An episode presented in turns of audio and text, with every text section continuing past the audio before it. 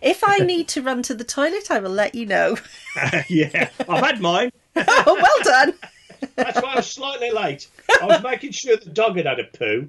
I've given Von and a mum coffees, and uh, I went to the toilet myself. So, uh, Oh, I'm all love, good. thank you for sharing that with me. Steve did a poo.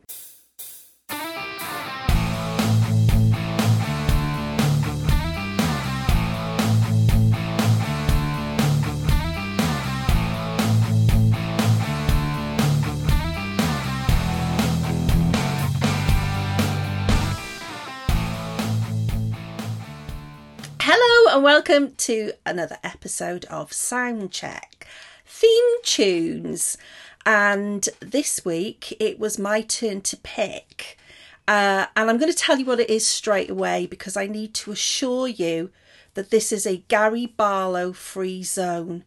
And I know that all the celebrities at the moment, because of the pa- worldwide pandemic, are going online with their bleeding hearts. And Gary Barlow has started something up called the Crooner Sessions, which is the subject that I picked for our theme this week. And I'm sorry, Steve, I know that you are a massive Take That fa- fan. Fart. You're a massive fart I'm of Take I'm a massive fart. But I'm sorry, I, I've got to say no to Gary Barlow. Steve. No.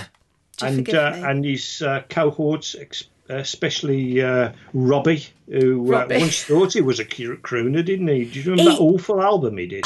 D- well, do you know, somebody bought me that album. So what swing when you win it? Somebody, Oh, and. I've got it, so unless I threw it away, because he sings Yeah. Mac the Knife on it really Yeah. badly, doesn't he? Well, he can't yeah. sing, though, can he, really?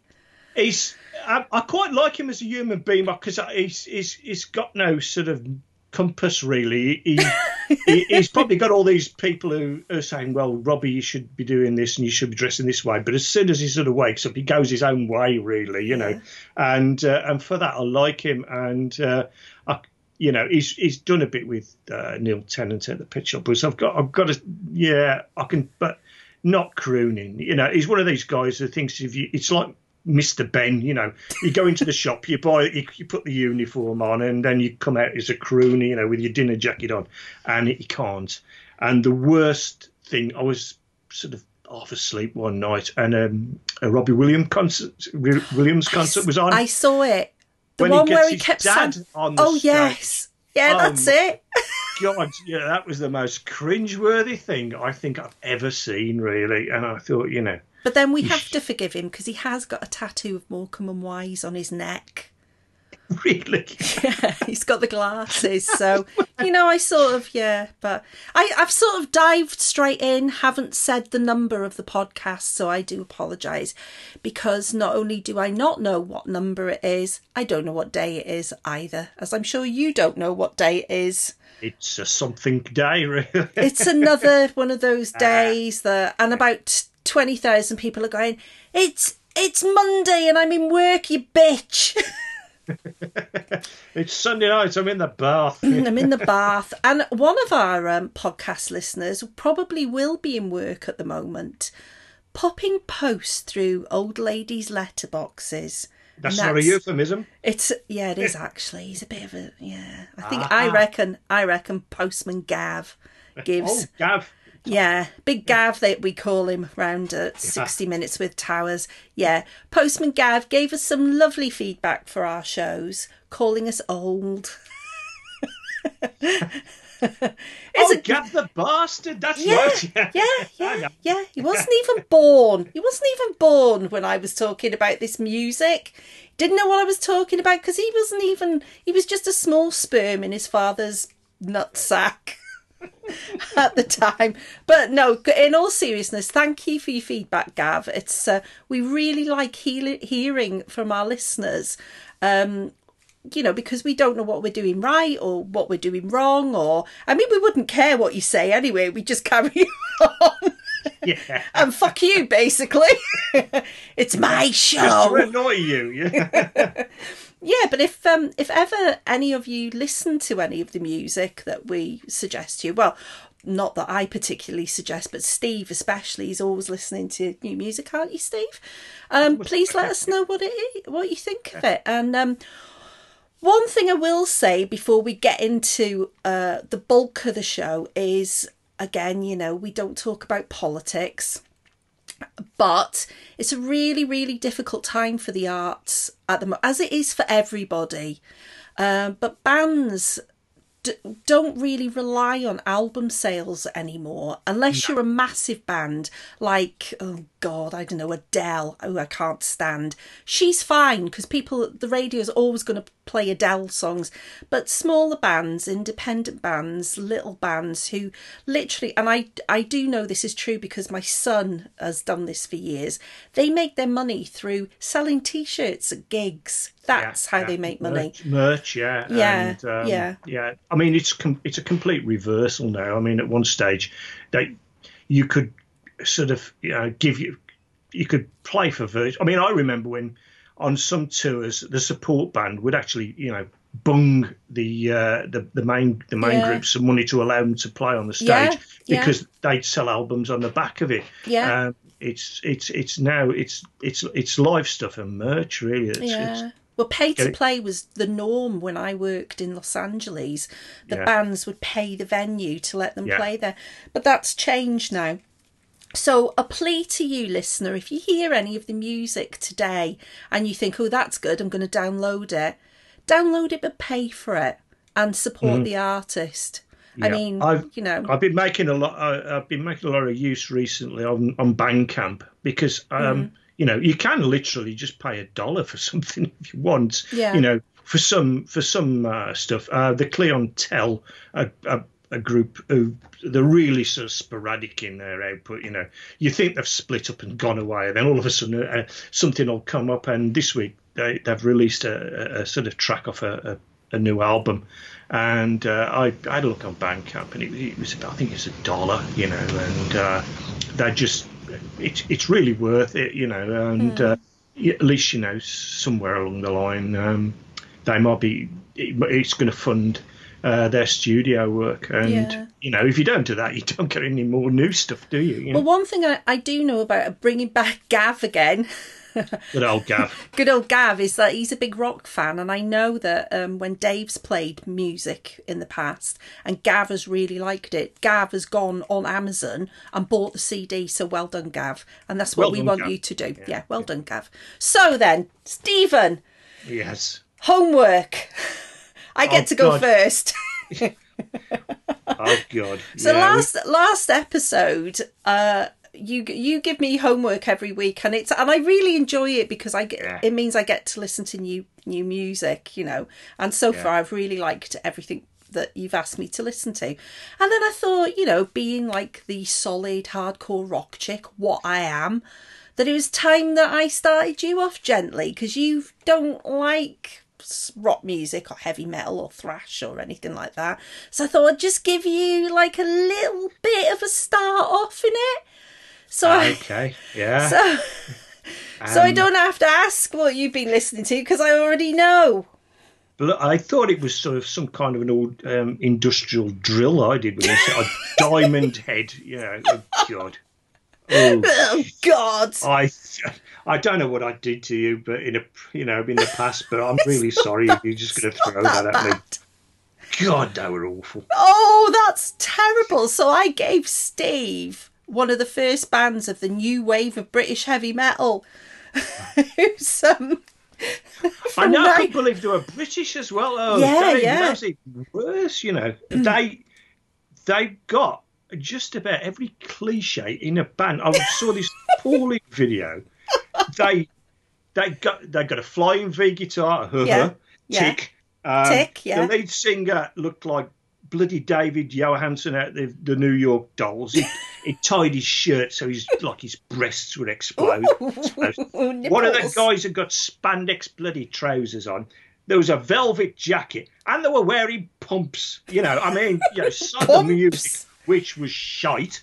Um, Hold know, on, hold uh, on. You better explain for our American listeners. Pumps are sneakers, Bad sneakers, you know. bad sneakers. yeah, but it was 1979. It was eh, it was Yeah. post punk, eh, pre 1970 metal. It was old for its time then, you know. Oh, How very dare you! So those of us who are rock fans will. It, uh, if you haven't picked up on, the, guess what Diamond Head song I made Steve listen to? Well, there's only one great one, isn't there? And it's "Am I Evil?" And And and he wasn't really, you know. oh, I, can't you believe you do, I- you just wouldn't give it a chance, would you? You just, I'm going to start picking really hard ones. If you don't, there must have been something about it that you liked. uh, the end, basically. Yeah, I- I- that was really good. You, know, when bloody he stopped, bastard! when he when he stopped singing, you know, that was good. You know. Um, Can you sing and- a bit of it for Oh, me? that, and that key change half the way through. Oh, yeah, well, let's go and have a bit of a strum here. Oh, yuck. Yeah. Do you know when I met Dave, he was dressed like that. Was he? He got spandex trousers on. He got a flying V. He can't play the guitar. He got no pants on, spandex trousers, uh, a velvet shirt tied around his waist. Nipples erect, yeah. Is yeah, very erect nipples. yeah. So you, there was nothing about it that you liked. How many times did you listen to it? I, I just the once, and That uh, now that's not fair. I told you you got to listen to it more than once, so that's a big uh, black no, mark. I did. I, I, I, I watched it once and then listened to it once, really, because uh, you know, um, and uh, after some of the lyrics, I, yeah, you, God, yeah, no. Well, listen, I'm when I pick something for next time. If you don't do better than this time, then the third choice is going to be Saxon. Oh, So I, there's I, I don't fair know what Saxon warning. is, but uh, yeah, oh, apart from the period in medieval history, you know. But uh, anyway, my sweet and timely whore, take it home. So okay then, right. So that was a disaster, but I'm not going to let you off the hook. you gave um, yeah, well, you gave me some homework. I did. I give you, uh, in complete contrast, I gave you the uh, uh, the Flevans track. What did you think of Flevans? Well, you gave me two actually. And you changed your mind, didn't you, near the end and gave me the Flevans one. But the, Yeah, the did, Flevans yeah. one, I, I listened to it. And I, again, you know, I've mentioned this before. Normally, with I tend to instantly like something. And on listening to it, I thought, no, it's not grabbing me this at all. It's no. And I listened to it again. I was like, "Mm, no, no. And then I listened to it again. I thought, yeah, I'm starting to get into the groove a bit because it's quite, even though it's got a few vocals near the end, it's like a repeat of the chorus, right, isn't it? It's more or less an instrumental. It and is, I, yeah. I don't know why. I just like songs with lyrics rather Mm. than, um, but I, but I liked it. But it isn't the sort of it. It's it's funky and you could move Yeah. to it but it's not the sort of mute song that particular song that I would go oh I'm going to put I'm going to put moving on by the Flevans on Yeah, um, I mean to be fair, um, because I've uh, I've got the album now. Um, a lot of the tracks are. I mean, I've got full lyrics on, and and he's got um, a, a few guest vocalists on there.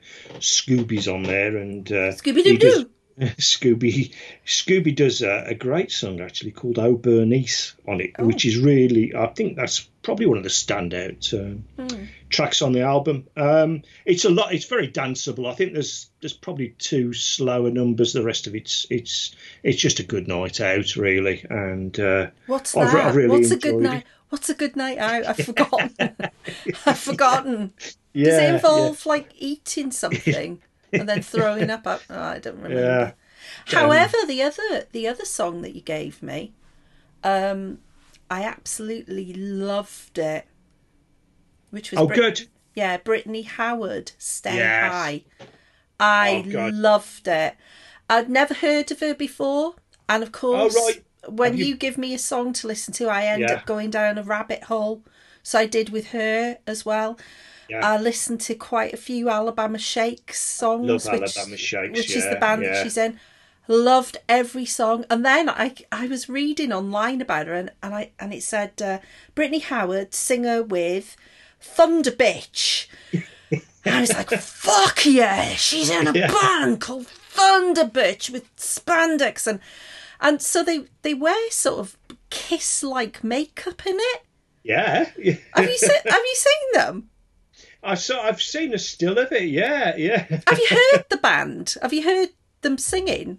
I've, I've, to be honest, I haven't. No. Well, they, Uh, but they sound like. Have you heard of a band called the Runaways from the seventies? I know the Runaways. Yeah. yeah. So they Cherry- sound. Yeah, that's it. Yeah, yeah, that's right. Yeah. yeah. Was Joan Jett in the Runaways? Yes, she was. She ran Yeah, away from the yeah. Runaways. That's right. Yeah. she ran away from them. She Yeah. ran. Yeah, but they Thunderbitch actually sounds like the Runaways mixed with the Ronettes. yeah. Yeah. Yeah. So um yeah, I I sh- really I'm s- so thank you for introducing me to Brittany Howard. Ah, she's a real character. Um, uh, she, I think her, her dad had got like a big scrapyard. Yeah. So that's what she grew up on this scrap, you know, in a house with a scrapyard in the garden, you know, Hmm. and uh, you know, so the, the the runaway stuff, you know, doesn't surprise me really, you know. Yeah. Um, but I think she's got an amazing voice, and uh, uh, I just hope, um, in a way that you know, this is an offshoot with a, with a solo album, but. They go, she goes back and, and, and works with the Alabama Shakes Yeah. again. Yeah, I'd like a third album. Well, I've never heard because she's got a very soulful voice, hasn't Oh she? yeah, But yeah. she does yeah. this screaming as well, Yeah, doesn't she? That I've never seen a woman do before. Yeah. And the other thing I really loved about her, apart from, you know, obviously she's incredibly talented, is that if you hadn't seen her, I when I hear music, you sort of get a picture in your mind of what that person could look Yeah. like. And this is not a No. typically beautiful woman. I mean, she is beautiful She's- and she's supremely talented Yeah. but she is a real person and that That's just right. made me go fuck she's Yeah. amazing That's right. Yeah. Yeah. Yeah. she's not uh, manicured up to the arse or No, anything like she's that, just- is she? Yeah, yeah, you know. she's just like her talent is just there That's right. Yeah. Yeah, I don't need yeah. to work on this bit, you know, because I've got all this bit to work yeah with. yeah Yeah. yeah I saw. Um, there's um a show on Channel Four on a Sunday morning. I think it's called a brunch thing where Hmm. It's like a cooking chat show. It's and they it's, oh that sounds so you steve it's horrible, but you love it Now the family have it on, so um, but she did. They have they have a, a live act every week, Yeah. And she just came on the one week, and she was just. And my my um, folks, I live with my mother-in-law. Or my mother-in-law lives with me, and she she looked at her and she said, "She's a big lass, isn't she?" she is a big lass as well and I said, "Yeah." I said, big lass with a big talent absolutely. yeah so check out brittany howard people she's amazing and so are the alabama shakes Good. Uh, other things, um, uh, Jalapeno Records uh, sent me um, uh, an EP of uh, Izo FitzRoy's uh, Blind Faith track, which I I really enjoyed. It's on her album. Uh, it's on her remixes. I thought that was really good. Um, I've been listening to Four Tet, uh, the kind of electro jazz stuff. No absolutely no lyrics, so you wouldn't like that. Um, but it's it's kind of I liked it to walk around in the morning, you know, when you're sort of half half awake and you walk walking the dog, so it's it's quite atmospheric. Um, I tried the new Fiona Apple uh, album, which is called Fetch the Boat Bolt Cutters. It's it was good. It- fetch the boat bolt the bolt cut cutters, yeah. oh okay Yeah, it's. I'm going to listen to it again, but when all this crap's gone, because at the moment, it, it, it's lyrically, it's it's it's obviously she's dealing with issues within her own life, and it's it's it's quite it's quite deep, and um, it's quite Tom Waitian in places. She's gone up a notch, notch. Uh, she's a little bit more sort of superficial singer songwriter before, but this is this is sort of mining her own past. And I thought this is this would be good, but I don't want to listen to any of this at the moment. I want stuff like Flevans that I can go and dance around in the kitchen to, you know. So. Um, when uh, when all this uh, stuff's over, I will return to uh, the Fiona Apple album, and I'm sure it's very good. Bit depressing then is it oh yeah, mean, yeah, kind of ish. Um, but I, well, I get that because I this week you I I've been listening to non-stop Tom Waits closing time and Ah. it's very low key, isn't it? yeah, I'm playing one song off it in particular is Grapefruit Moon. Oh God, yeah, yeah. I've just been playing it over and over and over. So I think I might be depressed this week. Did you see the um, the Channel Four, uh, BBC Four, even uh, uh, documentary? About Tom Waits, I've Yeah. recorded it and I think I watched the first two minutes and thought, Yeah. I can't watch this without Dave. Yeah, it's And very then- good. yeah. it's very very good. Um, uh, it's got quite a, quite a lot of sort of guests. I think um, Guy Garvey's on from Elbow. Yeah. Uh, Oh, Dave's Howe. mate. Oh, Dave, yeah. Dave and Guy Garvey are best mates. um, Bones Howe used to pro- produced a lot of Tom Waits' the more early albums. Uh, it's very good, very good. I was just struck because it's loads and loads of footage of him. How much he styled himself on James Brown. Really? Oh yeah, I mean because he, he did. Um, uh, what's the uh, the James Brown song he, he, he encores with sometimes? Oh, I don't Uh, know. Papa's got a brand new bag. He, Oh, he that- of yeah, course, he does, yeah. yeah, he does. Papa's got a brand new bag. But um, Barney Hoskyns was one of the, the talking heads on it, and uh, he's, writ- he's written a couple of good books on Tom Waits, and uh, he, he he said that in his his books that Tom Waits was a big big James Brown f- fan and would go and go and see him live at any opportunity, and the way that James Brown had got that sort of pompadoured hair, you can see a little bit, Hmm. Yeah. and and and the.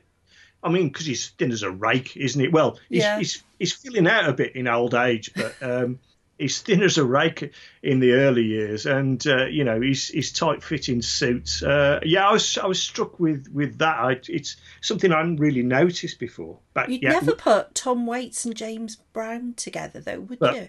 yeah, but once you do, yeah, yeah, because uh, I thought that's that's really interesting. Yeah, yeah.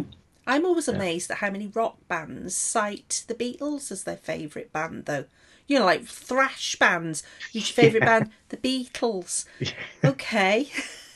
anyway, let me fast forward right. to today's subject. and it was my pick. It was, and you picked once again. and I picked once again crooners. Uh, now, it's this is a difficult one as well because instantly, what do you think of when you think of the word crooner? Well, um, I think of uh, your Frank Sinatra's, uh, your Dean Martins, um, that you know the guy in front of the big band, really. Yeah, Uh, so well, I looked looked for the official definition of a crooner, and it's a singer, typically a male one, who sings sentimental songs in a soft, low voice. And crooners seem to be seem to belong to the fifties, the forties, fifties in era. So I made a little list of really famous crooners. There's obviously number one, Bing Crosby. Ah, Yeah. Bing Crosby. He was the first one, really. Well, he was. He, he, first he- he was famous the- one. A lot of people said he was the first ever pop star. Yeah. Uh, and it's true, really, isn't it? As far as you know, record sales go, Big Bing Crosby was the first one that like really sold loads of product. yeah. Uh, Frank Sinatra, Nat King Cole, Tony Bennett, Dean Martin, Al Martino. Are you familiar with Al Martino? I, I, yeah, to a degree, I know the name. Um, yeah.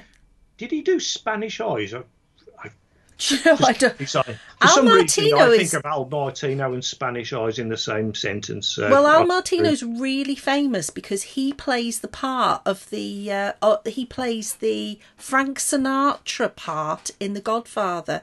Do you remember during the wedding the singer comes and Oh, sings at the wedding? yeah. Yeah, so that's Al, Ma- Al Martino.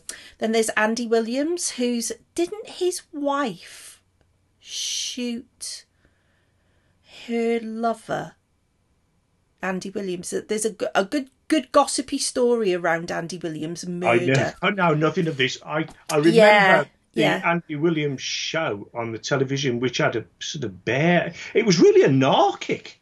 Um, and I'm sure Woody Allen used to sort of appear on it. It was it was a really bizarre show. If if you YouTube it, his show in the '60s was mad. Really, really was. Well, can you can you sing Andy Williams' most famous song? Uh, you're just too good to be true. Getting Mars. Yeah. So Eddie Fisher and who's Uh, Eddie Fisher? One of the Rat Pack was he? Um, No. yeah. No. Married to Debbie Reynolds, father of Carrie Fisher, Princess Leia. Yeah. Yeah. Eddie Oh, Fisher. right, yeah, yeah. Was I married he, to- he hung around with the Rat Pack, didn't he? Did he? Uh, I, I pro- possibly was that Yeah. era, wasn't he? He, um, he was married to Elizabeth Taylor as well, so he, yeah, he probably he- yeah. did. Yeah. I have to admit, though, I've, I, as far as I know, I've never heard Eddie Fisher sing, but he was a huge heartthrob in the fifties, and married America's sweetheart. So, uh, Frankie Avalon. Well, everybody knows Frankie Avalon, don't they? Because he's uh, he, uh, and if you don't know him, he's Teen Angel in Grease. Pat Boone was really famous, sort of late sixties, early seventies. Had a Yeah. TV show. Jack Jones, who also was around early seventies, was always on things like the Wheel Tappers and Shunters Social Club, showing our age here, Steve. And then we there's it's not just Americans who are crooners. There are some Frenchy ones as well, like Sacha Distel. Can you sing a bit of that for me? Raindrops keep falling Do- on my head. Yeah. Do the accent. Raindrops, yeah, raindrops keep falling on the bonds. That is terrible.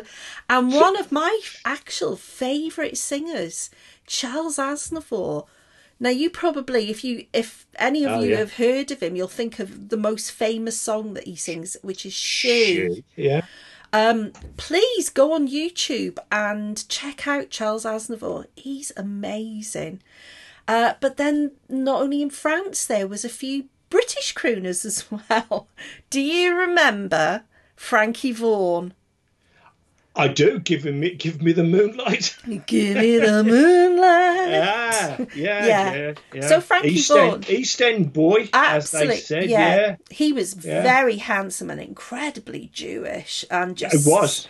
oh, he was he was absolutely stunning, Frankie Vaughan, and he was in a movie with Marilyn Monroe as well, which I can't remember, but he was very famous and and remained like on telly when we were kids. He was always on telly all the time. If there was a kind of variety show, he was Oh, one of the, Frankie the acts Vaughan, that would yeah. that turn up. Yeah, And yeah. he always used to have a straw boater and like do high kicks, That's didn't right. he? A, a cane under his arm. Yeah, he did. He was amazing. Uh, then there's Dickie Valentine, who do you remember Dickie Valentine? I don't think I do. Now Dickie Valentine was, know that- he was the. English, but Yeah. he used to sort of I don't know if he lived in Canada or I do was remember him. Yeah, because Yeah. he had a weird accent, didn't he? yeah, Yeah. very weird accent, and he was a crooner as well. Now I can remember him as well being on a lot of variety shows as a kid. Yeah. Um, and then of course there's Engelbert Humperdinck. Can The you hump- remember his song? Um, no, but I, should do. Oh, Please release Release me, me, yeah, let yeah. me go. Or the last waltz. I remember. Yeah, the last was. Yeah, And then um, probably the most famous um Gil Scott. Heron. Gil Scott Heron. Uh, he, he didn't like Tom Jones a lot, did Gil Scott Heron, and he also didn't like Engelbert Humpty, Humpel, Humpty Dink, I think he called him, Tom and all the little Jones? Humpty Dinks, as- as he said on one of the tracks. That's terrible. Well, I should mention now, you've mentioned Tom Jones as well. Yeah. A very happy birthday to you, Tom Jones, Mr. today. Tom Jones, yeah, yeah, Uh, he's 80. And I still And- would. and he's still wearing it well. He is. He's he is amazing, Tom Jones. We, and I'm not just saying that because I'm Welsh as well. Uh, No, so I've got a. I recently bought a compilation album, uh, '60s stuff, and there's uh, a lot of Tom Jones R&B stuff on there, and yeah. he could always sing. Mate. Oh, he's always very, had an very good. amazing voice, Tom Yeah. was, yeah.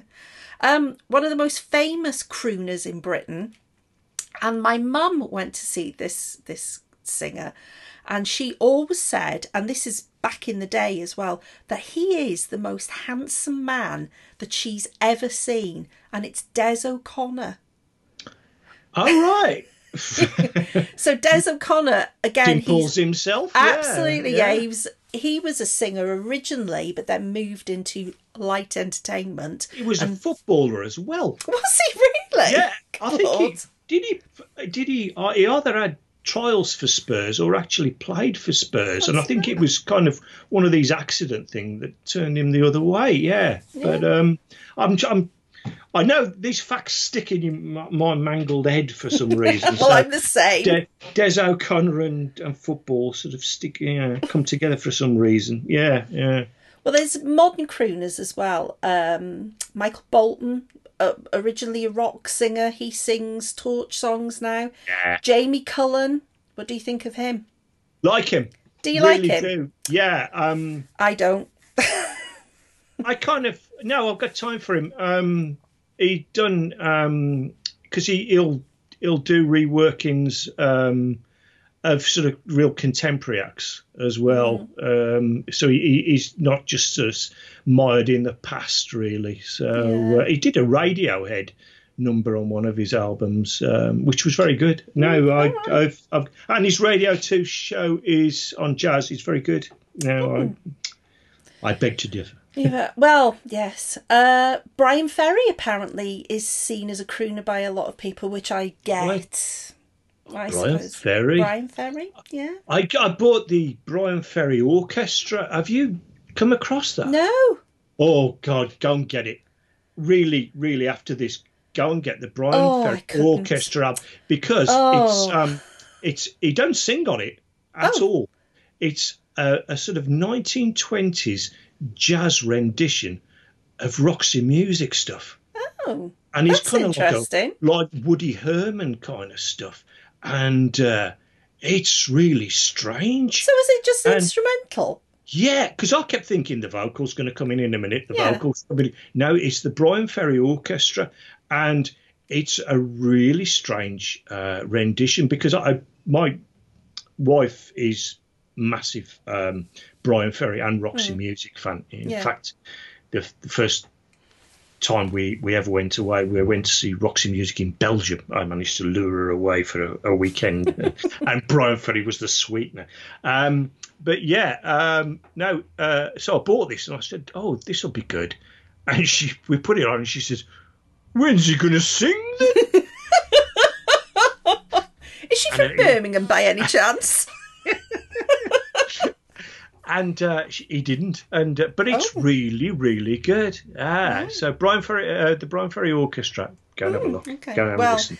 I suppose I can't leave out Michael Bublé, even though I'd like to. The boob.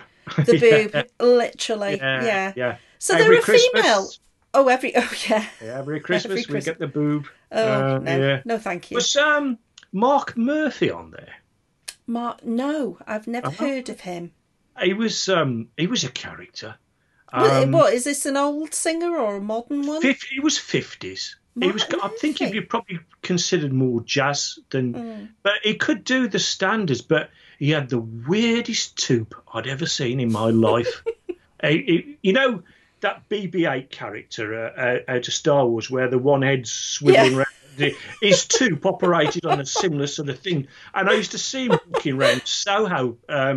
Because I think he must have had, had sort of offices around there, uh, agencies, because a lot of them were sort of were based around there. But I used to see him walking around there, and I, used- I, I used to be staring at this weird tube that he got up on. But yeah, Mark Murphy's his, his, his stuff's good, but uh, it's a very fifties jazz. But uh, yeah, oh. Well, there were also some female crooners as well. Um, this is going back way back though. Uh, Ella Fitzgerald, Ella. Na- Ella, beautiful, but I wouldn't. I don't know if I call it. Yeah, sort of. Mm. See well, they used to call them torch singers, Well, yeah. yeah. It's uh, it's sort of like it's your own personal um, outlook, isn't it? It's like because there's Right. Lena Horne, Doris Day, Julie Garland, Etta James. Don't know if I'd call her a crooner. no. Billie Holiday, I wouldn't. But then again, you know, I would say she was more torch. So, Billie Holiday, was especially. the, was the torch singer, really, wouldn't? Yeah. Yeah. yeah. Well, to me, a crooner can be, you know, a man or a woman, but I, I sort of just think of individual songs more than anything Mm. as a croony sort of song. Uh, but to me, it's somebody who sings softly. And tears your heart apart. Uh, so, my first choice, and I haven't got, actually, haven't got a lot to say about this particular song. I can't remember the first time I heard it. I again it was one of those amazing songs I just thought, "Oh my god," the first time I heard it, and it's been one of my favorite songs since. And it's Slow Love by the great Prince.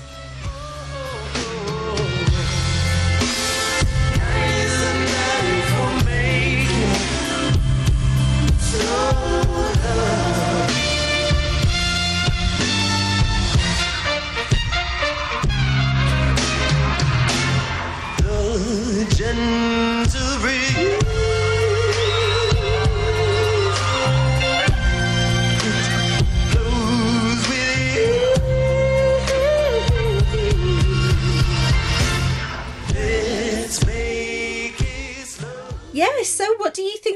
Slow Love by Prince? Do you think it's a crooner type song?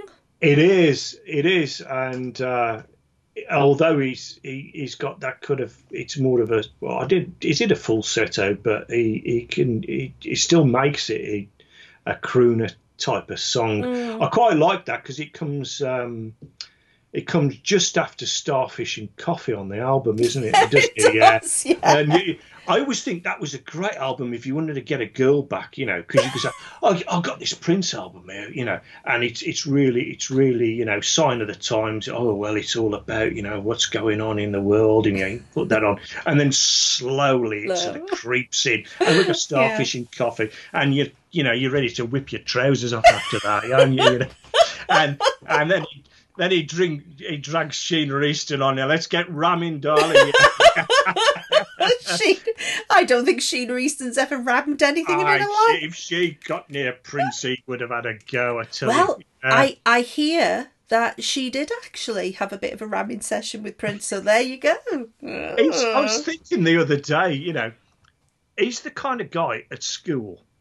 Um, bear with me, folks. Um, he's, he's the kind of guy who would, one of the lads who would sit with the girls all the time. Yeah, and, you think he was gay? And us boys would go, He's yeah, gay. yeah, he's a bit gay, isn't he? Yeah. And he talked to them. And then the girls would say, Ah, Prince, would you like to come round to the house? And he'd turn up on the doorstep and he'd say, Oh, hello, Mrs. Rogers. Oh, you've got lovely hair. I like your dress. And and and the daughter would say, uh, uh, Can Prince come up into my bedroom? Of course, Prince. And the dad would go, Yeah, of course, he can go up there. He's going to do nothing, on it, you know. He's, Benches a noise, Bob. No, that one. And he'd be at it. He'd be, he'd be bouncing off the ceiling. He would, you know. Oh, I was always jealous of those guys. Oh mate. God, Uh, yeah. Oh, he was only little, but I bet he could go.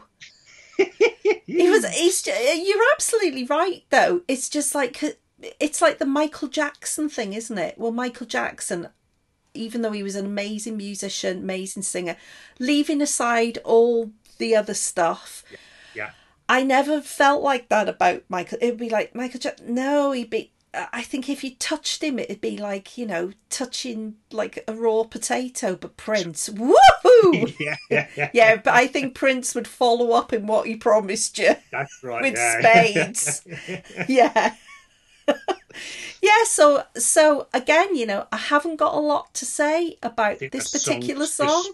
It just says it all, itself, really, doesn't, it? it? Really, yeah. It's yeah. an amazing album. I, I don't think I've ever heard a Prince song that I didn't like, though. No, I'm, I'm pretty much. Pretty I mean, much how many like times? This is like, you know, we've only done a few shows, and I think we've had a Prince song in every one of them so far. And, and why not? You know. And why not? Amazing. Miss you every day, Prince. God love you. So, my second choice now, wind your way back to Tina, who's got red hair and mm-hmm. freckles, and I'm fat as well, and I'm quite tall. And I don't look like a model whatsoever, and I've got a big gob, and I don't stop talking.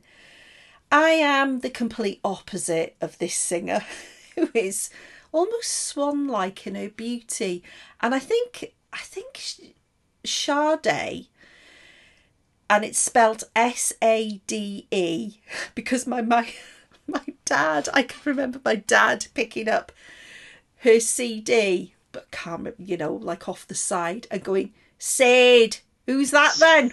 Is that her on the front? I'd like, yeah. I remember um, Slade once coming on to say it's not we're not called Slade now, we're called Slade. That's a good one. It But she- them, you know. oh yeah.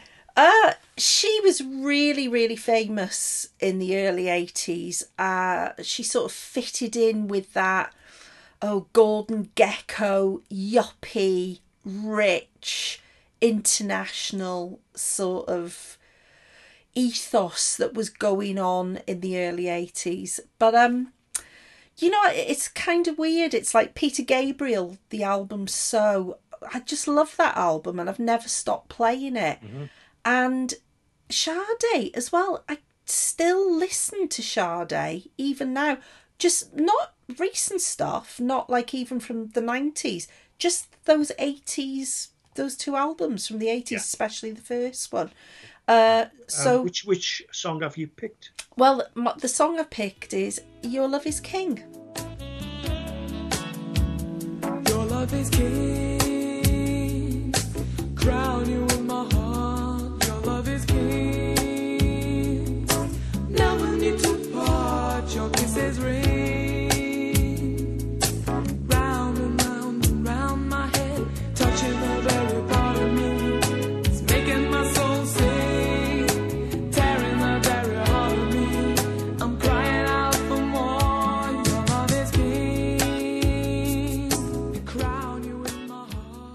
What do you think of that? Do you think that's a croonery song? I think she I think is, it a crooner. Yeah, yeah. Definitely. I mean, I share your love. I I've seen. I saw Sade. I think I've seen seen her twice. I've and, never uh, seen her. Really, really good live. Hmm. Um, there was a, a, a documentary on BBC Four, I think last year, Hmm. and God, they come up with this umbre- umbrella term of sophisto pop. Well, actually, do you know? I think that's pretty a good way to describe it. Sade in with people like the Style Council. Um, uh, was it? Um, just trying to think of the other bands. Swing Swing Out Sister, is it? And uh, um, yeah, quite a um, people who are, are lyrically uh, clever, clever, and uh, I can't see no reason to put her, to put her in with that sort of group. Vaguely jazzy, Yeah. uh, got that Yeah. got jazz element, and also she was the uh, the pin-up girl for unmarried mothers, if you think about it, because yeah, because everybody suddenly had the hooped earrings, you know, um, and they pull that ponytail in as you know, so it, it stretched the scalp, you know, it almost, you know, you almost you could see the split appearing, you know, the scalp was tearing, you know. And uh, a black polo neck, and uh, then they pushed the prams down uh, Wolverhampton High Street, you know, on a Saturday afternoon, probably listening to Sade on their walk. yeah. Uh, Does she no, still she- play live then? Is she? Because I don't know anything She- about her. Is she? Does she still? She, they, the band play the band.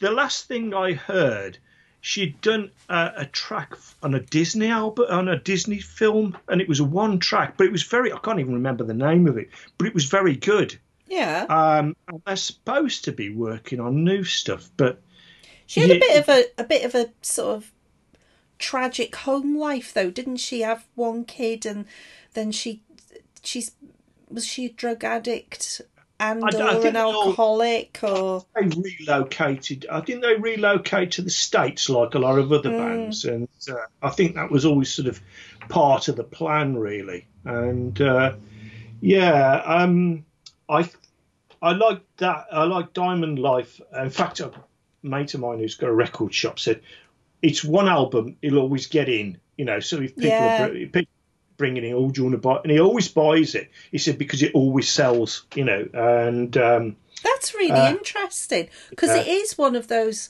you know. Again, you know, if if any of you aren't familiar with Sade and you really like this this song, buy Diamond Life because all the songs are there's no filler on that album. They're all really, really good, aren't they? Really That's good. right. Yeah, yeah. I think the last the last album was Soldier of Love in 2010, which was kind of like you know when you two did that Apple thing. I think it was kind of like a deal was sewn up with somebody else that, that that the album got released like that or something. It was a weird situation, Yeah. but very good. Um, yeah, I put her in with um, also with uh, and thinking of another band, uh, Everything But the Girl. They were Yeah, uh, yeah. and, um, um, their It's sort of producer, similar vocals. yeah, their way, producer, isn't it? Ro- um, was it Robin Millar? He uh, he also, I mean, he worked with basically anybody in the everybody in the eighties, and also uh, worked with one of my on one of my favourite albums, which was uh, Working Nights by Working Week. Um, very jazzy, but Hmm. really, really good. Um, he did the final, Fine Young Cannibals and and uh, Randy Crawford and Black. Uh, yeah, yeah. Oh, and uh, of course, we can't forget that she was in one of your favourite stories as well. She was in Absolute Beginners, wasn't she? yes, yes, yes.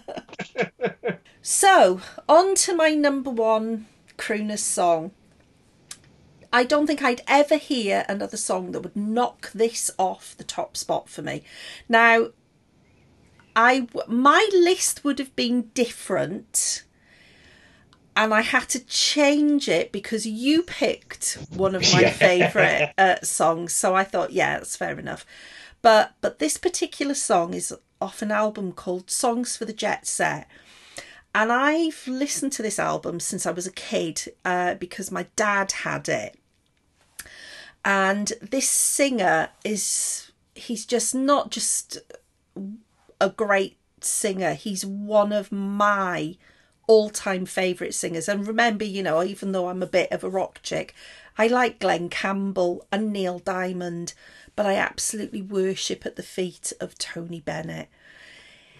I like Frank Sinatra. I like Frank Sinatra very, very much, but I think Tony Bennett is a better singer.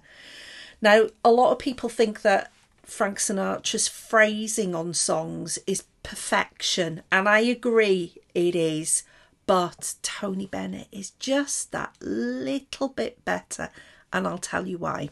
And it's because of this song that I've picked. So I'm just going to talk about it a little bit before it's played so you can listen out for what I'm talking about. The song that I picked is Fly Me to the Moon. You know that song, of course, you know that song, Steve. That one? Yeah. You know that song.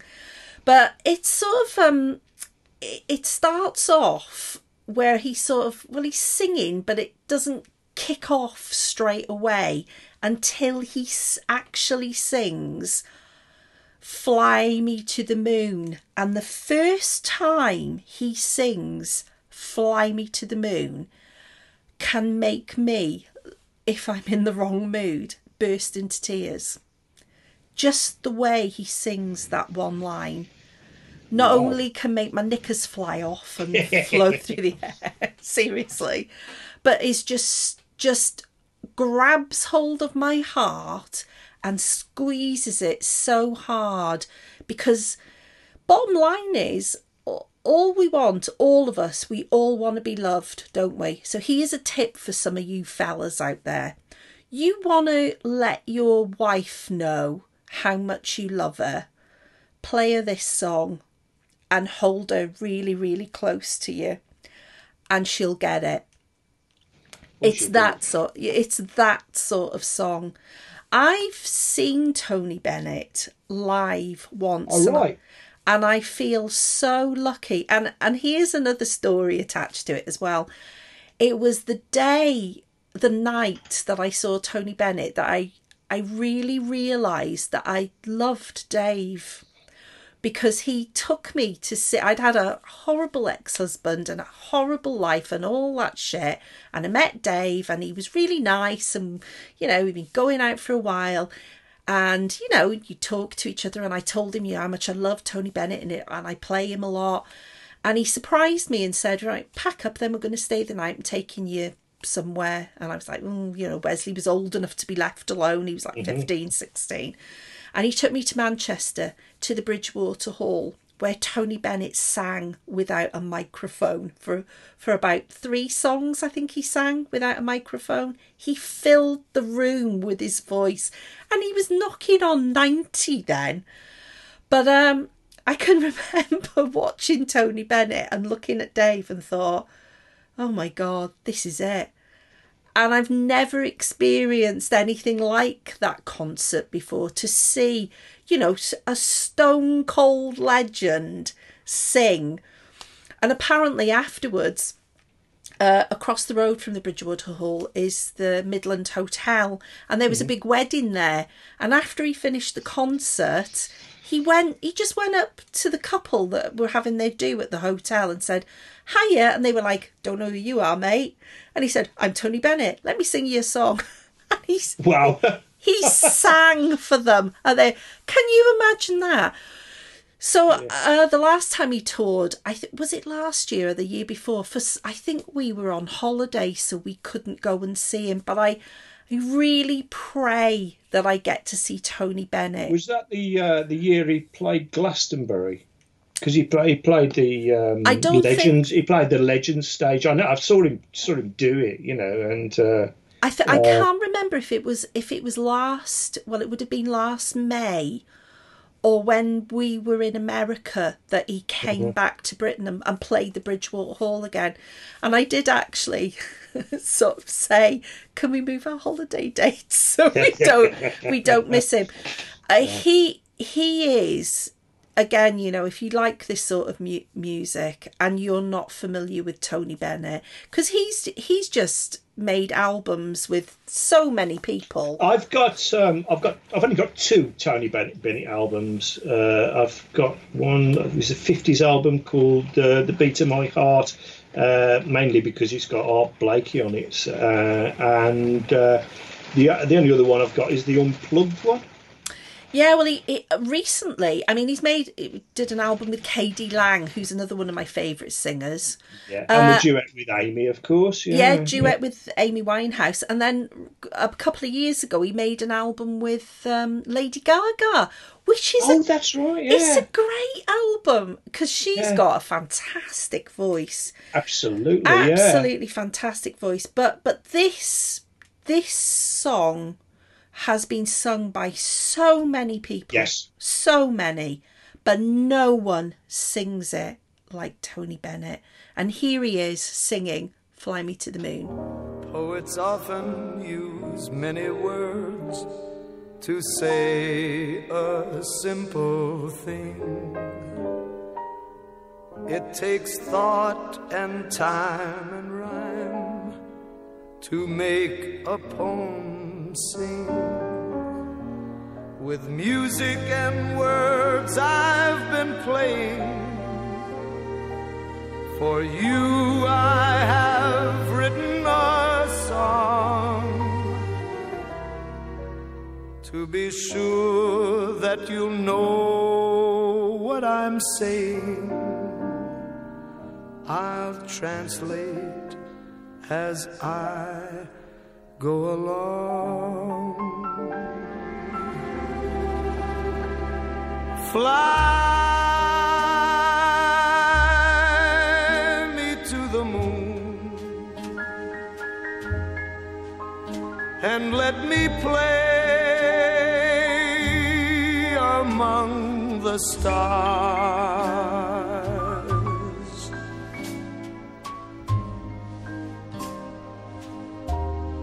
Let me see what spring is like on Jupiter and Mars. In other words,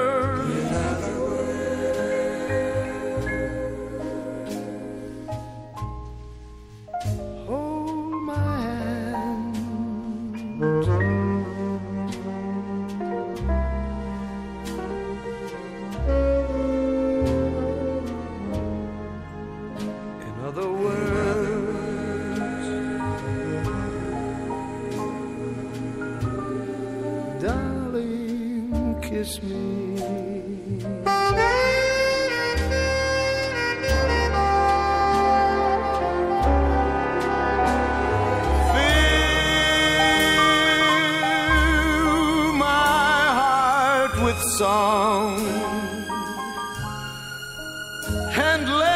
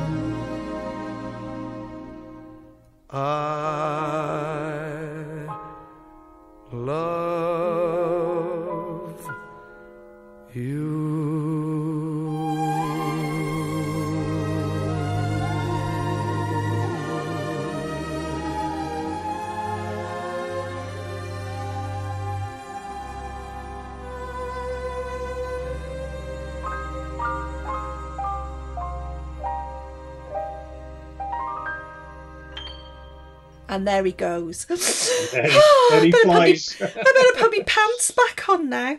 But I, but I have to say, I've got uh, this was hard as well, you know, because I was going to pick a song that you picked.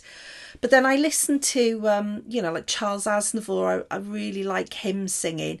There's Amy Winehouse, uh, Diana Krall, who who's a, a jazz singer and who She she's married. Elvis Costello. Yeah, yeah. I was just going to say so- she's married to Elvis Costello. El- Elvis Costello played with Tony Bennett on the Unplugged album. Yeah, yeah. There you go. Yeah, yeah. Um, and another singer as well. Have you heard of Ray LaMontagne? Yes. Yeah, yes. he's Yeah. he's quite um Very distinctive voice, isn't he? yeah, he sort of really tugs at your heartstrings. And even uh Damien Rice, that little Irish fella. Oh, right. Yeah. The, yeah. Yeah, I thought, and then I thought he his voice isn't really croonery, but he sings those sort of croonery songs. But uh, but again, you know, the I list was is going endless. I almost went for Gregory Porter as well because he sort of fits in with that. that Hatman. Uh, uh, your friend Hatman, yeah. but uh, in fact, uh, I, I seriously, I'm anyway. I uh, I may go into Gregory Porter territory. Uh, Please don't go into anyway. Gregory Porter. I think I'll you might get arrested if you do that. So there, Yeah. there are my choices, ending with the best song ever written and ever sang in the whole world. Okay. So Stevie, darling, take Yes. it away. Uh, okay. Well, um, uh, I thought um, the first one I, I sort of picked was uh, um, not traditionally a singer at all, but a, uh, a trumpeter and a flugelhorn player, uh, Chet Baker. Yeah. Um, if you've not come across Chet, his, his his backstory is as as interesting as his music. Really, Absolutely. He's uh, he uh, he liked the drugs, did Chet? What, what was uh, his drug of choice? Seriously, I- was he a smackhead? he was uh, he was speedballs were his his absolute favourite. But Oh, what uh, does that he- consist of? He's that. Hang on, let me get a pen. Okay. well, you get your cocaine, you get your heroin, and you mix them all up. I don't know. It's sort of it's a class A as far as I know, and uh, but he, I don't think he was that sort of uh, you know choosy about it. Uh, Um, but uh, I, I listened to this. oh, I think it was a. It might have even been a, a Radio Four documentary uh, about jazz that got uh, Kenneth Clarke, the Tory MP, who is, to be honest, very, very good, very big jazz fan. And he was he, when Chet Baker's name come up, and he said, uh, "Well, he said, of course, he his whole career was blighted by his his, his addictions, and uh, he, he really suffered with it." And uh, to which this one guy said, "You know, Ken." Chet Baker really liked drugs. you know, and uh, I think in one in uh, I heard him one quote. He's the, he said, well, "What Chet? What do you really like in life?" And he said, "Going fast in a car and drugs." Sounds like a couple of my ex-boyfriends. yeah, he's, uh, if if you want to uh, an introduction, there's two introductions. Uh, there's two Chet Baker films. There's one uh, which is more of a more of a documentary, which is called Let, Let's Get Lost. Really good. And, I've never uh, seen was- it. Yeah, there was. Um, and there's Born to Born to Be Blue, which was a sort of a straight sort of bio film, really. Um, They're both good. Um, That's Ethan Hawke, isn't it? Isn't yeah, Yeah, yeah, yeah. and plays him and, and plays him well because um, the thing with Chet, he was before the drugs kicked in, he was a very good-looking man. He was Um, very good looking because I, when you think about sort of late forties, early fifties jazz jazzers, you Yeah. always think about you know sort of you know young black dudes on the trumpet and right, but Chet yeah. Baker was like he, he looked like a, a California surfer, didn't he? He had blonde hair and blue eyes. Well, at first he had this sort of black, almost greased back look, and apparently Mm. I was I was picking up a Chet Baker album from uh, a record shop in Birmingham called the Discovery, and it's got some real great guys behind the counter. And this guy said, you know, he said. Um, do you remember when the Levi ads in the in the eighties, the ads for Levi jeans, Yeah, they were do, these yeah. male models? He said, well, apparently, the guy the guy at Levi said, well, we want some kind of a pin-up for uh, for the to, for these uh, le- these jeans we're going to sell to the young people. I want somebody who looks like this, and Mm. he, he held up this picture of Chet Baker from the fifties. Yeah. and this guy said. I go and find this guy. We'll, we'll we'll use him in the advertisements. And uh, of course, by this time, Chet Baker's you know got no teeth. Yeah, because I was uh, reading about him and straggly yeah. hair, you know, and uh, and he's very wasted. But the actual the actual guy they picked for the ad, if you look, he looks uh, he looks very much like uh, Yeah. like Chet. Not as good looking though, I don't think. Because No, Chet no. Baker was he, well, he was. He did look like a mod, but like a, a real sort of Nazi model, didn't he? He Yeah. was like, yeah. Yeah. But he's another one, isn't he? Who who had it all and a, a massive talent and the fame, and he pissed it all away. Well, he um he he had it several times. You know, people, uh, particularly I think women, sort of just fell uh, fell at his feet really, and uh, he was always big in Europe, um, particular sort of France and Italy. In fact, he was. Um, I think he spent time in a in, a, Italian prison for uh, his drugging. Uh, Yeah, um, yeah, But yeah. he he would, you know, I mean, he was. I mean, he lost his teeth. Um, he said that he was breaking up a fight, but come on, he, you know, it was about drugs. Yeah, of course, Um, yeah. He, he he died falling out of a window in Amsterdam. You know, in mysterious circumstances. So it's more likely to be drugs again. You know, and um, he, if you try and get his his back catalogue, he's signed to so many labels Mm. because he'd sign a record deal so he could get an advance, so he could get drugs. You know, and uh, I think his wife is because his wife was his last wife was English. I mean, he was having affairs left, right, and centre, but um, but I think she sort of kind of runs a record label, uh, handling out his his his back his back issues. Um, yeah, so and he, he notoriously he'd sell his trumpet for drugs. He'd, you know, he took up the. So I think he sad, isn't yeah, it? He played the flugelhorn for uh, because it, sometimes he hadn't got a trumpet because he'd, he'd sold that for drugs. Um, do you know the song uh, "Shipbuilding" again by Elvis Costello? Yeah, he plays on it, doesn't he? Plays on it. Yeah, Yeah. Mm. he plays on it. He's a session musician. Um, uh, but that but was, anyway, but that was well. I I was reading about him uh, that in 1966 he got in a fight and he had his teeth smashed. So he couldn't play anymore, and his embouchure went. And and I only right. know that what that is because Wes plays the saxophone. yeah, Um, he um, he worked uh, in a in a garage for a while. Um, but Mm. well, he the- the- couldn't. He couldn't play the trumpet out because you No. have to have teeth to play. Yeah, but the apparently the fight story was a uh, was uh, one of Chet's excuses. He's more likely to go. Battered over a drugs deal that went wrong. Well, Chet Yeah. Baker was was one of the people when Wes, my son, was little. His grandma, because she's rather posh, decided that he was going to learn to play the violin.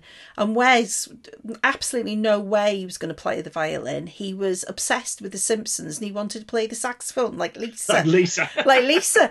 So he so he started saxophone lessons, and um, his saxophone teacher, who's a re- proper old hippie, said, "Get Wes some, you know, some great jazz." And I said, "Like like what?" I said, "Like Chet Baker." He said, "Yeah, perfect." So I bought him a Chet Baker. CD, Where's and you know he was a kid. He was like nine, eight, nine.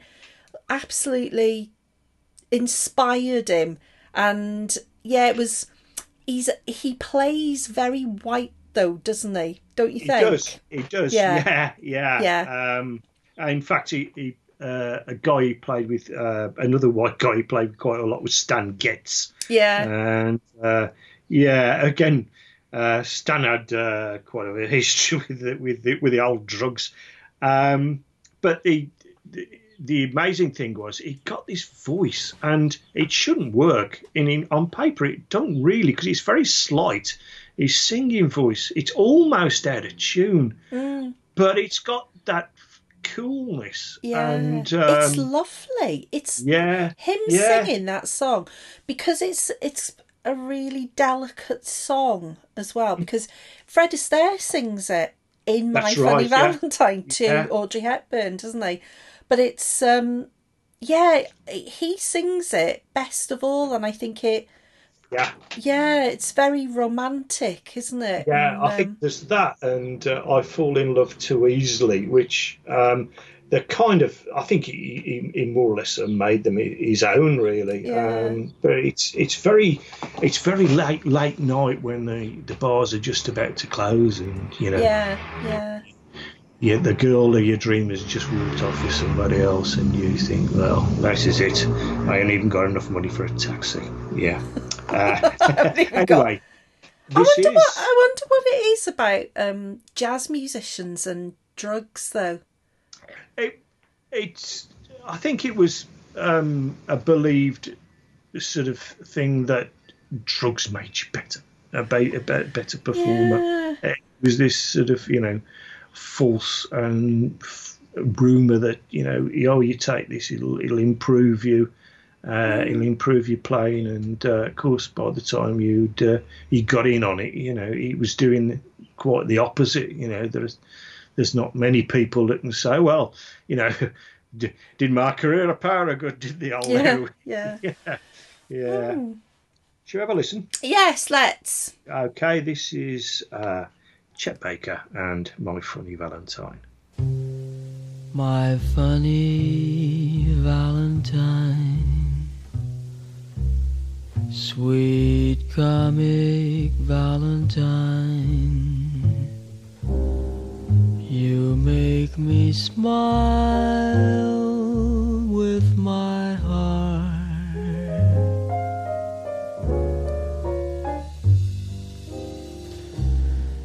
Your looks are laughable,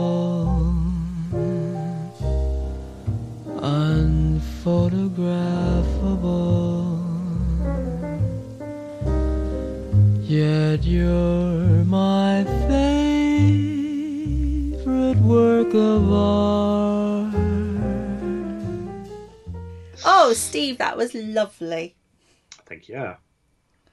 So the next one, uh, well, as you said, um, when you compile in a list of uh, crooners, uh, there's uh, the chairman of the board, as they say, uh, Mr. Frank Sinatra. And, uh, uh, well, I would say, uh, have you been on Facebook recently where they say, oh, well, these are the 10 albums that have influenced my life and i wouldn't say you know can you pick 10 albums i couldn't pick 100 you know I- Yeah, there exactly. ain't, there ain't enough Yeah, no. but one if i had to i had to put my life on one of them would be songs for swinging, Swinging lovers. i just think it's it's amazing. it's one of the most joyful things yeah.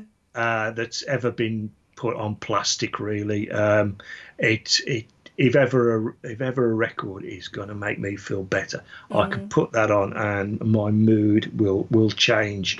And um, I think um, it it it it's showing an artist at, at just at his peak. Although it, in actual on his uh, sort of his his own story, he wasn't at his peak because um, No, this is very the true. cap- this is the Capitol uh, recordings, um, and it sort of it'd been replaced by Elvis, really, as Mm. you know the the heartthrob uh, of, of of of teenagers, and um, it wasn't wasn't so much of a sort of wasteland uh, experience, but what it enabled him to get, was to go to Capitol and and really start the first concept albums. Um, You know, he made uh, I think it was in the wee small hours, um, uh, just a uh, an album full of sort of late night songs, uh, uh, of ballads of the broken hearted, and Yeah. uh, and then he did several swinging albums. Um, he did a, a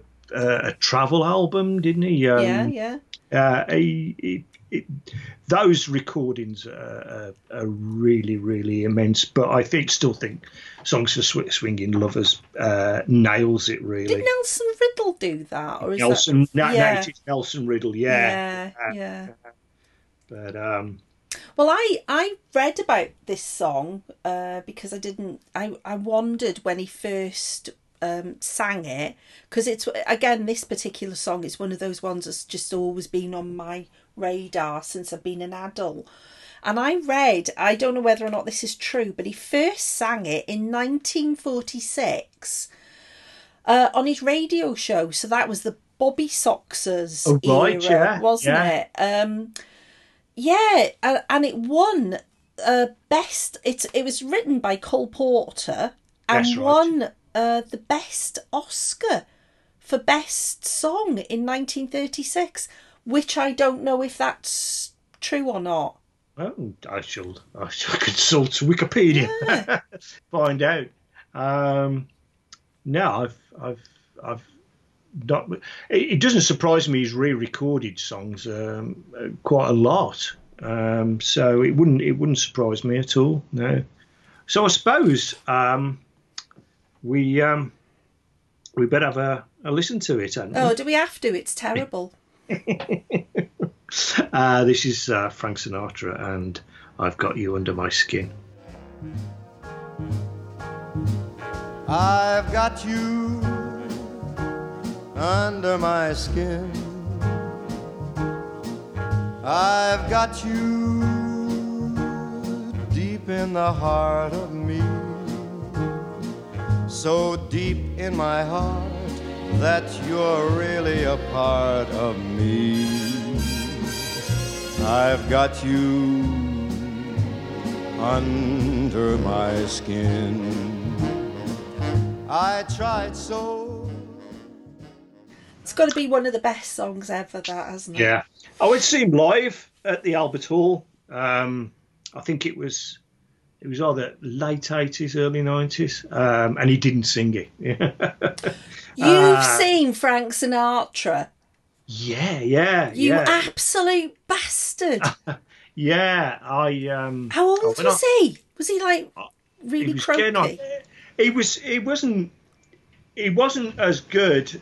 I mean, his his range was it was losing it. But um, when you said his phrasing, his phrasing was was still good. Yeah. But um, a, a girl. I, I went out with a girl who, who used to sing with, with big bands, and her family also did a lot of musical theatre. We didn't go on go out for a long time because, you know, when the whole family talks about music, full stop. You, you know, you think, ugh, know, this is a situation I don't really want to be involved in. But um, they said that they were big Sinatra fans, and they said it, it's not so much his phrasing, it's his timing and the spaces that he leaves um, Yeah. between Yeah. um, a sort of a, a big orchestra uh, and and the vocals itself and and uh, I think her dad said he's he's probably the best that there ever was at, at that. He was he was very good I have to say. He was it was in the Albert Hall. I was all dress up in a in a suit and uh, and everything, and How uh, lovely. yeah, yes, and uh, sat next to this little Scottish couple. Uh, uh, come come all the way from Inverness to watch Frank because I think he only I think the only other place he played outside London was Blackpool for some strange reason.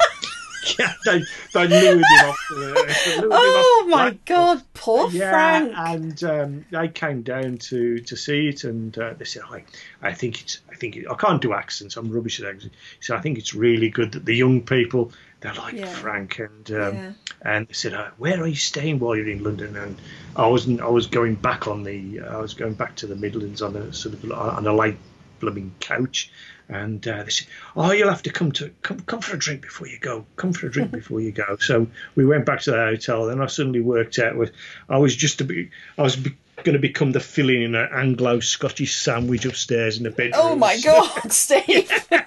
So I made my excuses and skedaddled, but uh, but yeah, it was just kind of memorable night, really, Yeah, for, for several reasons. But uh, yeah, but uh, no, um, that that's it's that's an immense song. It I, I quite like the way it it, it it almost speaks the first part, and then Mm. as the as the sort of orchestra just go Oh, up notch, yeah. he, he starts belting it back, and uh, Well, it, and it, then- my favourite bit of this song it isn't actually him singing it. Oh, it's, the, it's, the orchestra bit near the they- end. They, go into when Nelson Riddle just Yeah. just takes it, and then right at the end he stops everything and then just brings it all the way back. You know, and Yeah. uh, that's that's that's that's a master. That is. Well, I think because because Frank actually isn't your number one song, I'm going to tell Dave to play the bit of the song that illustrates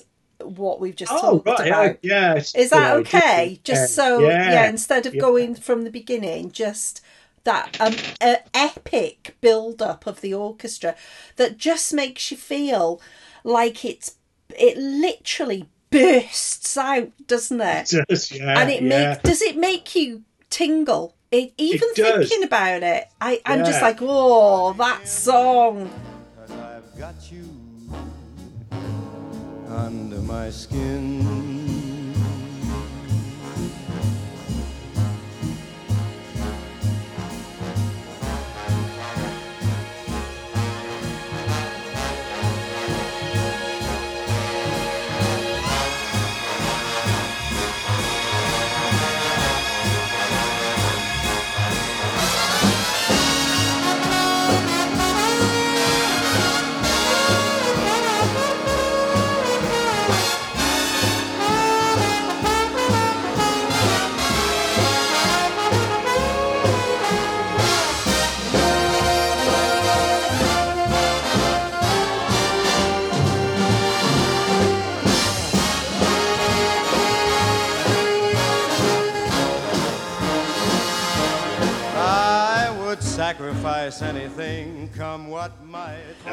Yeah, and I love Frank, but yes, always Tony will always be my number one out of them two. Uh, actually, Frank Sinatra, his favourite singer was Tony Bennett. Um, I think he he was he kind of schooled him a little bit, didn't didn't he? Apparently, um, yeah. I think he was put on put under his under Frank's wing. I think I know he appreciated it, his singing quite a lot. So uh, yeah, not surprised. Well, we could talk about Frank Sinatra. In, in fact, maybe we should at some point do do a uh, themed songs about Frank. Just We Frank. could do a Frank special, yeah. yeah, because yeah. he's uh, just the you know the range of music that he covered because he didn't write his own songs did he? No, but he just he, he just made them his own. I, absolutely. And what a life he had. Fuck me. What i mean if ever you want to read an amazing if you prefer a gossipy like i do uh biography kitty kelley's Kitty Kelley one, yeah, yeah, Frank Sinatra biography is, Yeah. you know, of course, and it's all true. And I'm always amazed that no one has ever made I mean, it must be to do with rights and his family. That no one's ever made a, a really amazing like my, Martin Scorsese apparently at one point was supposed to do it with Leonardo DiCaprio, who would be incredible playing Frank Sinatra. He would be fucking perfect, wouldn't he? And what a film or or Netflix series! Everybody would watch it. It'd be amazing. Would. But I, Would, yeah. but unfortunately, there, there is a bit of a downer about this particular song, and that's uh, I think it was just after Frank died, maybe a year or two after. I could be wrong here. It could be while he was alive, but I do think it was after he passed away. He brought out um, an album, The Family, the record company, of duets. And I've Oh, got you. God, under, yeah. I've got you under my skin is on this album where he duets with Bono. I could think it's Bono. I thought it was. Yeah, it's a put. They they never met. They were just sort of singing in different studios. Yeah. Yeah, yeah. Um, Yeah. I think I had it as a present, and it's probably still in the wrapping. I don't, can't remember who else is on it, but I can vividly remember the video being on top of the pops of Bono being Bono. yeah, And, Fra- and it's terrible. Terrible. So have a look at that if you're bored. yeah. So what's your what's your number one pick then, Stevie? Ah, well, um, Super Mario. Um, Super Mario. Super Mario, yeah. Um, this is somebody uh, again. I uh, may not be classed technically as a crooner, but this this is certainly a crooner's record, uh, a crooner's song even. Um, this is Mario Biondi. Um, I purposely picked this as the long full song because uh, not many people would have heard of Mario. I've and, never uh, heard of him. Never heard of him. like to sort of uh, promote him a little bit more. Um, I became aware of him. Um, I think about five years ago. I was just listening to some music and. Um, I heard a, a Gil Scott Heron again. He gets in. I know he's like Paul Weller. He, he gets in every week, doesn't he? You know. But um, I, he did. Um, he did a cover, a cover version of Winter in America, and I thought, who the heck's this? And then he did. Uh, then it was a, a Boz Scaggs number, uh, Lowdown. Both two songs I really like. Who the hell's this? It's got some chops. So of course, bit of a detective work, and I found out it was a Sicilian of, of all. Oh, he Mary, yeah, and uh, managed to uh, uh, find um, his 2006 album, uh, A Handful of Soul, and I've become a fan ever since. Um, Does he sing in English? he, he sings mostly in English. He he he, um, he will uh, he will do a little bit of Italian, but most of, most of his albums are in in English. Yeah. Um, the 2013 album, which, which is called Sun, um, it's got um, Jumba Omar, the British. Yeah, uh, yeah, I do. Yeah, He's yeah. on there. James Taylor of the James Taylor Quartet's on there, um, um, and that's that's a really good album uh, to get as well. Um, he's also done uh, a Christmas album as well. Oh dear, yeah, yeah. Is he But, the um, Italian Michael Bublé? oh, he's a bit more sexier than Buble. I'll mate. say yeah, he is. Yeah, yeah I'm going to say we we've we've uh, we've yet to uh, to hear him growl. I think really. so, uh, well, you when you told me that you picked Mario Biondi as you as your first choice, never heard of him, never heard him, and you sent me. We send each other links, don't we, for um, Yeah. YouTube videos so we can see what they look like. And this this video came on, and I I thought, ooh. Because it's a woman Yeah. singing it, but it it's his voice, so she's Yeah. miming it.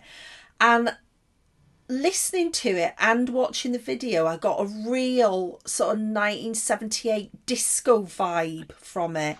70s, Yeah. sort of sexy. I could imagine, um, oh my god, his name's gone, the big black guy who had a husky voice. Barry White. Barry White. I could Yeah. imagine Barry White think, singing I it. think um, Mario and, and Barry have both got the third testicle, really, haven't they? You know, it's- That's a good way of putting it. yeah. How long has he been around then? Is he been? Yeah. Is he quite a has he been around a while or? Um, I think it, his his career. I think his father. I think his father was um, in music as well. Um, and uh, but it's he's. I think the first um, I he did a bit of disco, and then he, I think it was 2006 with his first album. So he's you know 15, 20 years. I mean he's Wow. uh, he's, he's Is he he was in around. Italy? Yeah, yeah, Yeah. He's quite well known. Yeah, yeah. Has he Uh, played over here then? Has he ever? yes, have you seen in fact, him? he was due to play. I've, I, he played the uh, he's played the Jazz Cafe um, with a quartet, and I, think he was due to play again this year. Of course, that's all gone. Mm, yeah, so yeah. yeah, yeah. Um, what I like uh, about this track is um, it kind of it it starts off with um, uh, just a double bass, and then you get the tom toms, and then you just get a cymbal, and by the time the piano's coming along, you think you're all, almost sold. You think, well, as long as it can hold a note, you know, I'm, I'm in with this one, and then of course this bear unleashes unleashes its voice on you, and uh, uh, shall we have a listen? We shall. Yes, um, this is uh, this is Mario Biondi, and uh, this is what you are.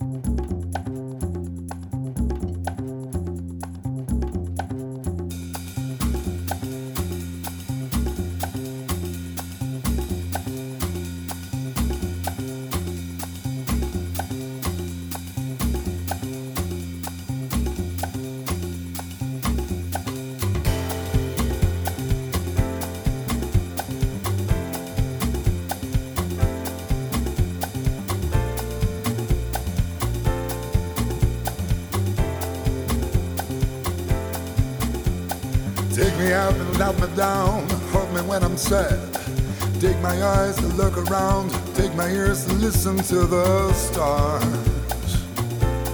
This is what you are. Knock me down, knock me out, make me feel shy. But when you hold me in your arms, I could just forget the tears I cried.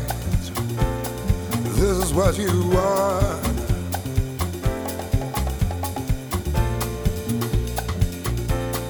This is what you are.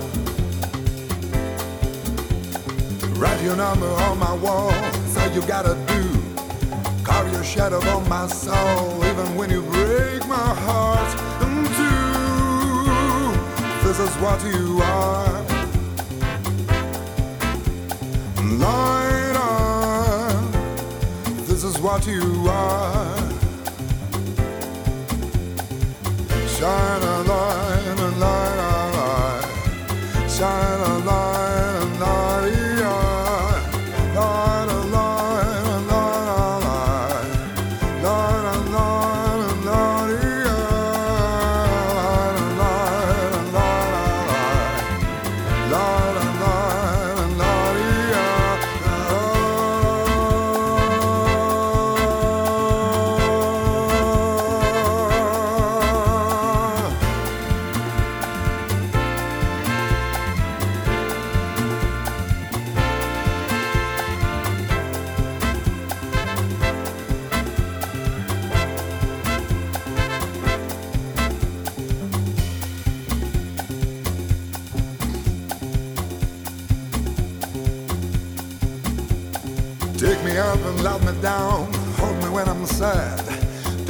eyes to look around. Take my ears to listen to the stars.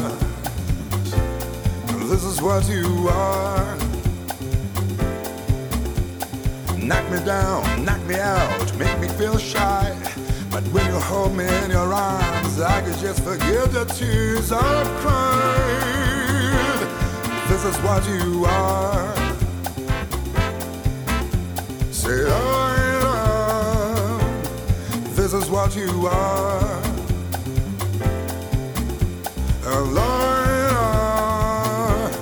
This is what you are.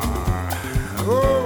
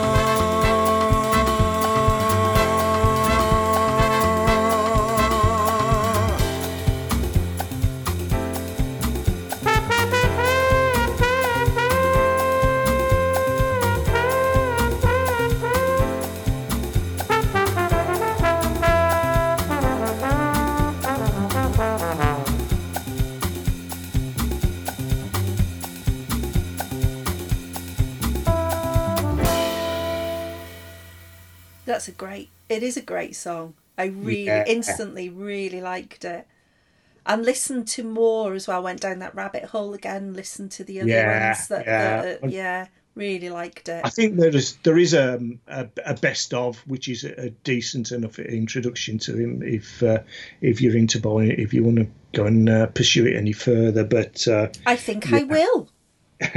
I but I would, seriously. uh, I would I would also recommend you you start with his first album, which is, is called A Handful of Soul, and uh, probably the Sun album as well. Yeah. Very good. all right. Are they all available from the usual places? From the usual places. Oh yes. From the usual places. Right. Well, I suppose before we do housekeeping, Hmm? you better tell us what the next choice is. For it is your turn. is, yeah. Um, just before that, um, can I say uh, happy belated birthday to Stevie Wonder? It Oh my god, is it? How old Yeah. is he? 70. He was 70. And Oh, I uh, thought he was older than that. that is the problem with him being Stevie Wonder. I mean, he started out almost as a sperm, didn't he? yeah, well, he was, yeah. Yeah, Little he Stevie Wonder. Little Stevie Wonder. Yeah. And um, I was listening to something the other week, and they were talking about songs in the key of life.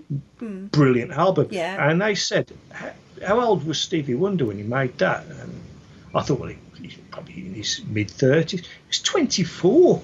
Oh my God. Yeah, yeah. I mean, but and how many albums had he done prior to that? Yeah. I mean, yeah. So I, I, um, if you um, have access to um, the BBC iPlayer, um, uh, again, BBC Four did some tribute stuff on him, and uh, I would recommend the Stevie Wonder musical history, um, which got you know the usual talking heads on, um, but loads of good Stevie Wonder tracks and, and live performances. So yeah, um, happy birthday, Stevie. Um, my uh, my theme for the next theme tunes is real people, Real people. uh, songs that mention actual people. They might might not uh, have to be famous, but songs that you know are about somebody. They're not just a name. Oh, well, one's just s- Okay. popped into my head straight away. I thought- Straight I thought- away. I thought it might be. Yeah, Yeah. yeah. So uh, yeah, songs that that actually mention somebody uh, rather than uh, a figment of the uh, the writer's imagination. Oh, well done. That's a good one. I like it. I like it. Ah, well, before we say goodbye, Dave has instructed me to uh, tell you all about a couple of competitions that we've got coming up. Uh, you can check these out on Twitter. We always have competitions. So if you go to our Twitter, which is at 60 Minutes With, and the 60 is numerical, I think at the moment there's a couple of DVDs on there, which I won't mention because we don't know when this particular show is going to go out. But by the time this show does go out, there should be a competition coming up for the complete 30 disc series of Northern Exposure. Wow! I know, I know. How amazing is that? And another competition that's upcoming is for the 27 disc of one of series that I really love of Quantum Leap. The whole series of Quant- all of Quantum Quantum Leap Leap, as well. yeah. Do you remember? Wow. Qua- did you used to watch Quantum Leap? Yeah, of course I did. Yes, yeah, yeah, and uh, Northern Exposure as well. Yeah. Oh, I've d- well, I haven't seen Northern Exposure. I remember it, but I never the- watched it. yeah. Is I, it a I can- It's a Mountie, isn't it? Mounties, yeah, yeah. yeah. In fact, I somebody said once I bore a passing resemblance to the star. So Oh, oh, is I'm gonna say, uh, yeah. Didn't a moose? Wasn't it a Canadian? yeah. I, I bore a passing resemblance to a moose. To a yes, That moose? was, yeah, it was the Oh, that was me. You don't look like a moose. Oh, you don't. Ah, You're lovely. What I what I give for a Mounties hat. Oh, oh. Is any. Canadians out there? yeah, yeah. You with a hat. you could I'll do wear it. one. Yeah. Yeah, you could do with a Mountie hat and one of them big Russian bear skin things as well. I'd do it. Yeah, I know you would. I know you would. Uh, the other thing I've got to mention as well is the affiliate links on www.60minuteswith.co.uk. Now, I've mentioned this before, and Dave always talks about them, but and the reason that we keep talking about them and why we always say, you know, if you feel so inclined, please do leave us a review. You can do it on the website. Just go on the website and look, and there's a page there where you can leave a review. But the affiliate links give us a little kickback, which helps us afford to pay for the podcast and the upkeep of the website. As you know, none of us get paid for what we do. We do it because we love it. We have to pay for it. Well, I should say we. Dave has to pay for it out of his pocket. And over the last couple of years, it's become more and more difficult with the job situation and health and all that sort of thing. So if you say you want to buy an album off Amazon, if you go onto our website, you can buy that Amazon that album from Amazon by following the Amazon link. We don't know what you've bought. We don't know even know who you are, but we get something like 2p if you buy like a £10 album. But every little bit helps. Uh, the other affiliate link we've got is a present for you. It's insert coin clothing, where if you put the code 60 Minutes with IC. But you can all the details are on the website. Um, and put a podcast review up.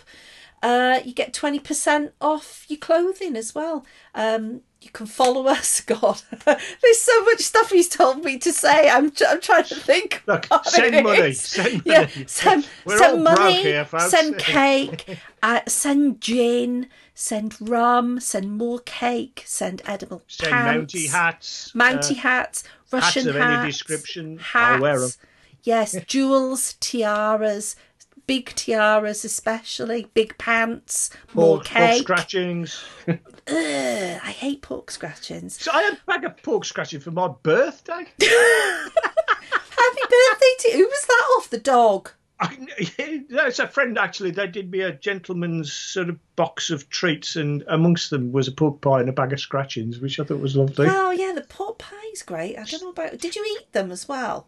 Uh, me and the dog have, uh, well, the dog sort of. Oh, I bet the dog. Oh, I bet the dog loved those. Oh yeah. Uh yeah. Well, so where was I? Yeah. So the insert coin clothing twenty percent off. Um, Dean of the Dead hot sauces. Uh, cream for your balls. what else is there? Jalapeno wreckers, chamois, cake. Mentioned the cake, the gin. I've mentioned Gav, the postman. I've me- mentioned. I think I'm ru- running out of things to mention, except for uh, you can follow 60 Minutes with on Twitter. Twitter. I can't even speak now. Twitter. On Twitter, which is the po- the posh version of Twitter. It's the Knightsbridge version. It's of Twitter, nice- yes. yes, at 60 Minutes with, and again, you know, the 60s numerical.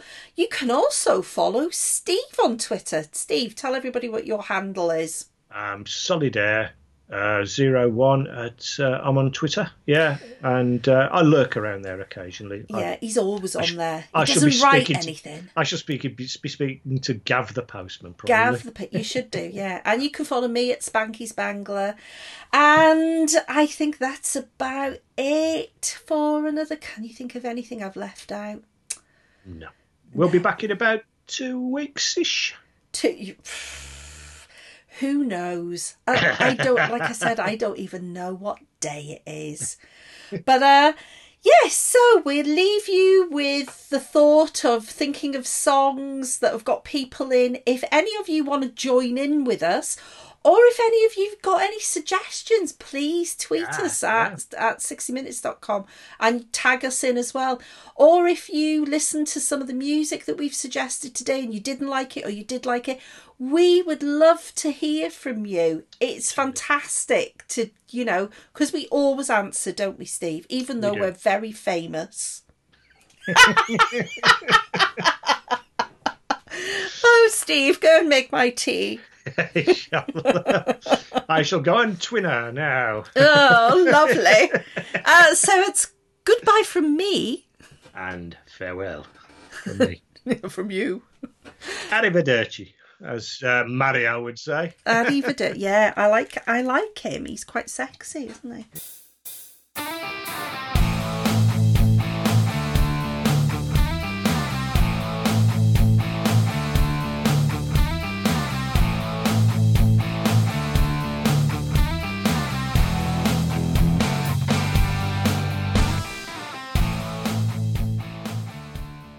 Did you hear that motorbike go past then? I'm sure Dave, Dave will have to cut that out because it was really loud. He was going for it, wasn't he? Yeah, he bloody Yeah. was, wasn't he? Yeah.